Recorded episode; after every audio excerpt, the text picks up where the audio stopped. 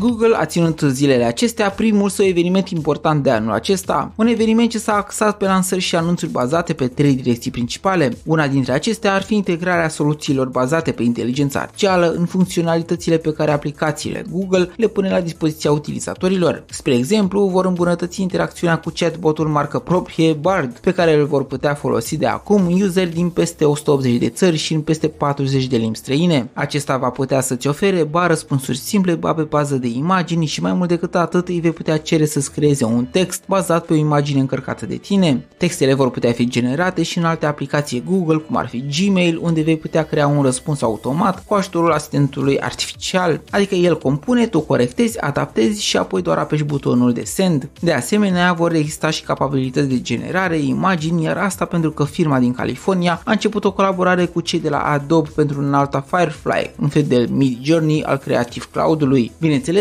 Google a scos tot ce a avut mai puternic la înaintare ca să arate că domnule au și ei cu ce. Și să nu piardă prea mult teren în fața vărului Bing, ruda sa îndepărtată de la Microsoft, aia care pe vremuri era cea urățică și prostănacă, dar acum care s-a ajuns datorită prietenului ei mai frumos, ChatGPT. O a doua direcție a prezentării din Mountain View s-a îndreptat către optimizarea noului sistem de operare Android 14 și a peste 50 de aplicații Google ale acestuia pentru utilizarea lor pe dispozitivele pliabile sau care au un ecran mai mare. De fapt, inginerii software de la Google s-au axat pe partea de multitasking, așa că dispozitivele Android vor beneficia de tranziții mai naturale între aplicații sau ecrane diferite, dar se va îmbunătăți drastic și lucru cu părți separate din display-ul dispozitivului, unde puteai controla mai multe programe în același timp. De asemenea, noul sistem de operare are parte de asistență de tipul inteligenței artificiale, cu ajutorul căreia poți genera customizări variate pentru look-ul și feeling-ul interfeței utilizate. Din a treia categorie de anunțuri importante fac parte lansările de noi produse, telefoanele Google Pixel 7a, Pixel Fold și Pixel Tablet, care au făcut parte din line-up-ul de hardware dedicat fanilor. Telefonul pliabil și tableta sunt două produse care lipseau din gama Pixel și astfel Google intră și ei pe piața unor categorii unde deja există niște competitori puternici. Toate vin echipate cu procesorul produs in-house Tensor G2, iar Android-urile le va guverna va oferi aceleași funcții tuturor. Chiar și pe partea de camere lucrurile au fost îmbunătățite